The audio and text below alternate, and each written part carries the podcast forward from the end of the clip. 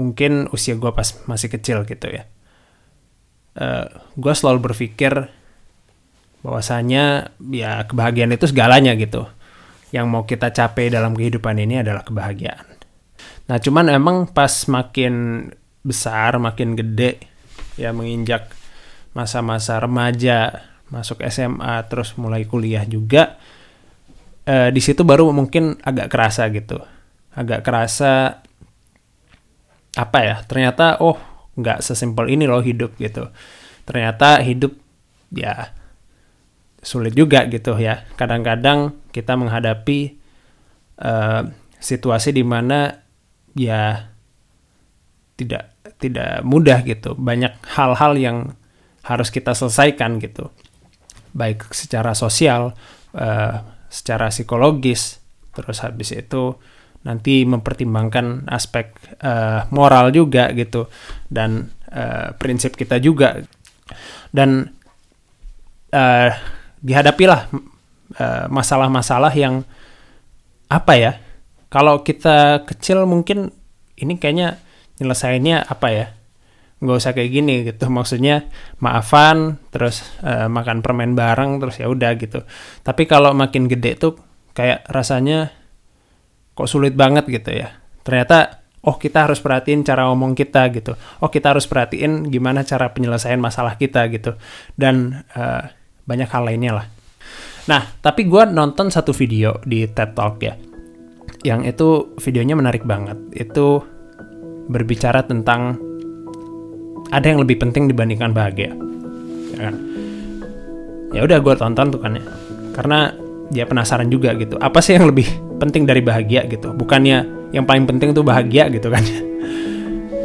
Pas gue tonton ya dia apa ya menyatakan dia meng, apa ya menyadarkan gue lagi bahwasanya ya gue tuh nggak bakal selalu bahagia gitu dalam artian senang tuh nggak nggak mungkin selalu senang gitu kan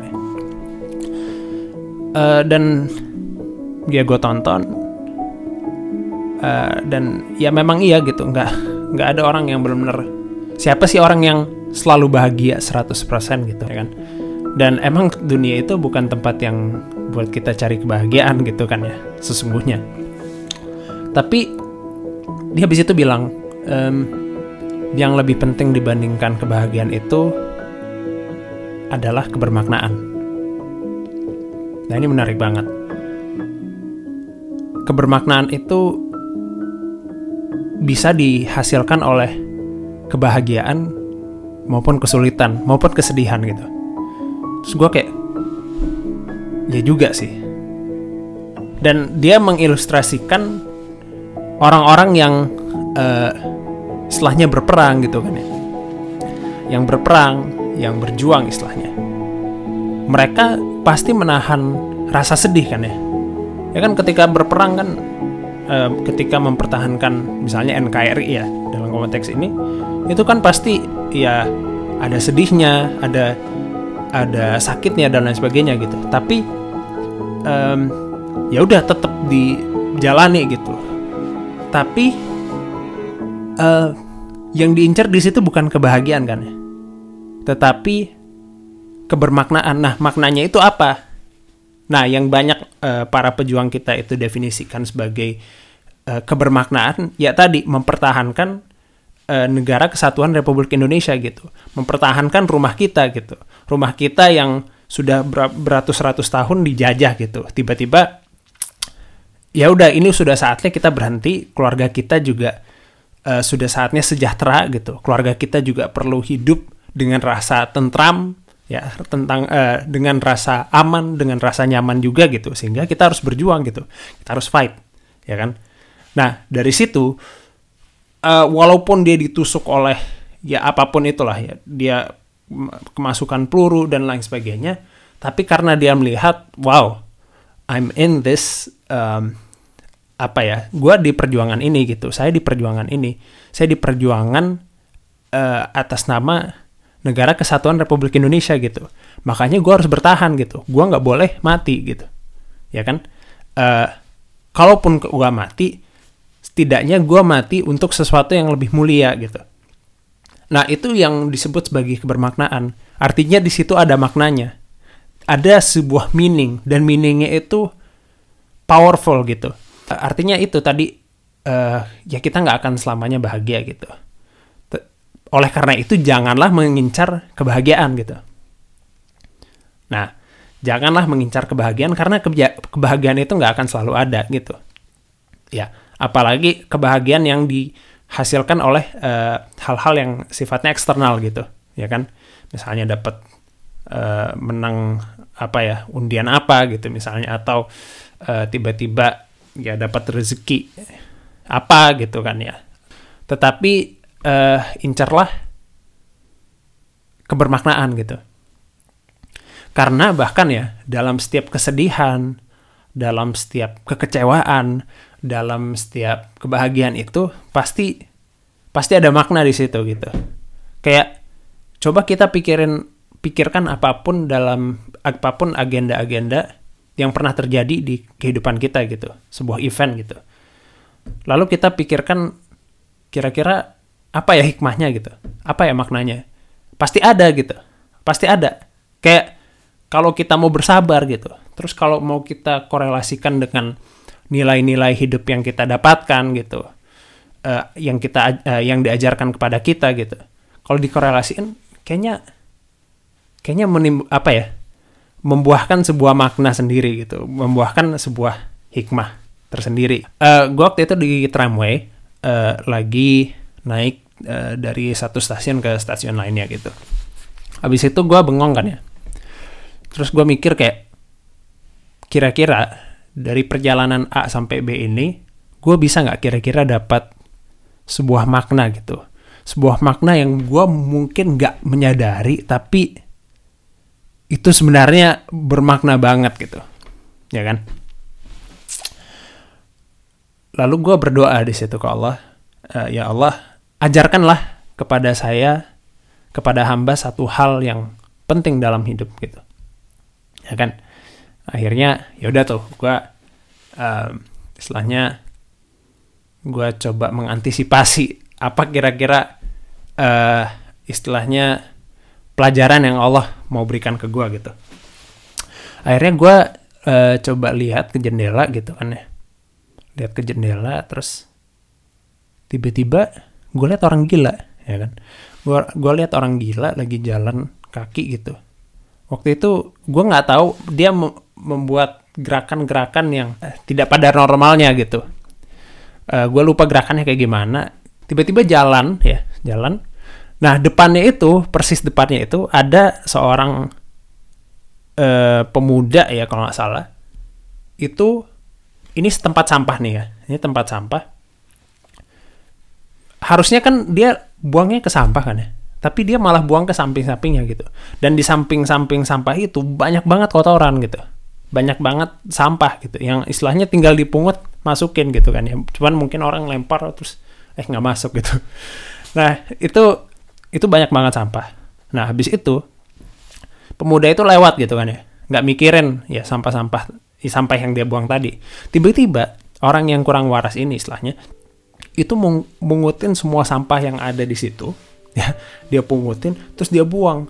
Terus dia cari yang mungkin lebih agak jaraknya lebih jauh. Dia ambil terus dia buang gitu. Terus gue mikir apa ya kayak wah kita yang diberikan kewarasan itu nggak bisa apa ya nggak bisa uh, istilahnya melakukan sesuatu yang ya apa ya bukan nggak bisa sih. Bisa cuman nggak mau melakukan sesuatu yang sebenarnya itu common sense gitu. Yaitu membuang sampah pada tempatnya gitu. Sementara orang ini yang istilahnya kita anggap uh, tidak memiliki common sense gitu. Justru melakukan sesuatu yang common sense gitu. Sesuatu yang bahkan didukung oleh society gitu. Ya dan wah menarik banget. Dan gue mikir kayak wah itu dapat sebuah hikmah ya dan sampai sekarang gue masih ingat gitu masih ingat itu dan gue kayak uh, dari situ gue mencoba untuk membuang sampah pada tempatnya gitu banyak hal sebenarnya yang bisa dimaknai bahkan kalau kita lagi makan gitu uh, bedakan makan yang istilahnya ya udah biasa aja gitu makan sama makan yang benar-benar kita uh, tuangkan rasa syukur di situ. Di dalam situ sebuah kebermaknaan yang maknanya adalah kayak uh, wah hari ini alhamdulillah nih gue dapat makanan gitu. Di saat orang-orang banyak di dunia ini nggak dapat makan gitu, nggak dapat makan yang layak gitu. Gue dapat makan layak gitu. Dan wah alhamdulillah nih misalnya uh, gue dapat makanan yang nggak cuman layak tapi enak juga gitu. Dan juga masih hangat gitu kan terus habis itu coba diresapi terus kayak wah ada maknanya gitu nah uh, ini adalah salah satu cara kita uh, istilahnya uh, memaknai sesuatu gitu kan ya dan di situ gue baru nyadar kayak nggak cuman hal-hal kecil itu tapi hal-hal besar gitu.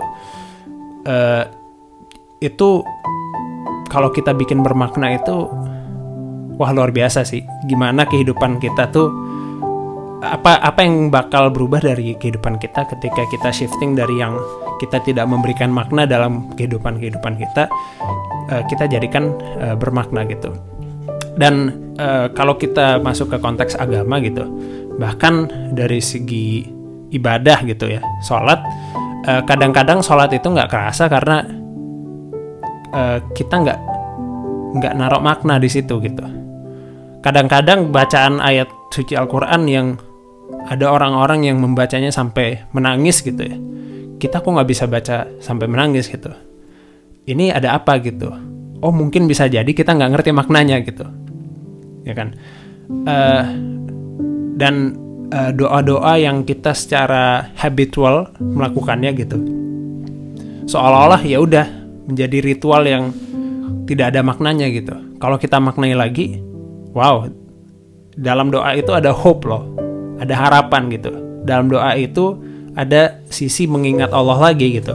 Dalam doa itu ada banyak hal yang kita bisa dapatkan dari doa itu gitu. Kalau benar-benar kita bisa memaknai doa tersebut dan hal-hal kecil lainnya dalam kehidupan kita gitu.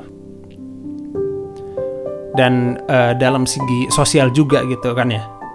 eh, kadang-kadang obrolan-obrolan itu bisa menarik kalau obrolan-obrolannya itu bermakna kan ya. Uh, sehingga mungkin kita kurang mendengarkan lagi gitu kita kurang mendengarkan uh, apa namanya subjek lawan bicara kita secara lebih teliti lagi gitu. Uh, karena ya tadi ya mungkin kesannya apa ya? Mungkin kita juga lagi ngantuk atau apa. Cuman kalau kita benar-benar fokus terus kita dengerin dan kita benar-benar cari maknanya apa itu biasanya ada gitu. Dan ya itu sih uh, makanya menurut gue uh, makna itu penting banget. Nah untuk menutup um, apa namanya obrolan kita ya yang mudah-mudahan uh, dirasa bermanfaat gitu uh, bahkan gue mau mengutip dari uh, satu psikolog psikolog yang cukup terkenal gitu ya uh, berasal dari um, Austria kalau nggak salah ya. Nama beliau Viktor F. Frankl. Nah dia mengatakan gini, gue harus lihat dulu komputer soalnya gue nggak hafal. Uh, Life is not primarily a quest for pleasure, as Freud believed, or quest for power, as Alfred Adler taught, but a quest for meaning. Ya, jadi kehidupan itu bukan utamanya bukan mencari sebuah uh, istilahnya kesenangan gitu. Sebagaimana yang Freud katakan, Freud uh, yang disebut sebagai bapak psikolog ya katanya. Atau sebuah apa ya, sebuah perjalanan untuk mencari sebuah kekuatan. Sebagaimana yang Alfred Adler uh, ajarkan gitu. Tetapi sebuah perjalanan untuk mencari makna gitu. Dan uh, terakhir banget uh, yang kita uh, diajarkan oleh Islam uh, kita sebenarnya udah dikasih makna gitu sama Islamnya uh, sama agama kita gitu yaitu uh, inna salati wa nusuki wa mahyaya wa mamati lillahi rabbil alamin. Hanya untuk Allah saja gitu. Dan sesimpel itu.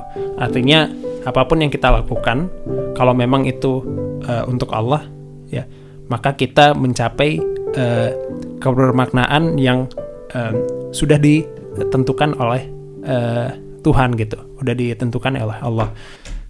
Dan ya terima kasih banyak. Uh, wassalamualaikum warahmatullahi wabarakatuh.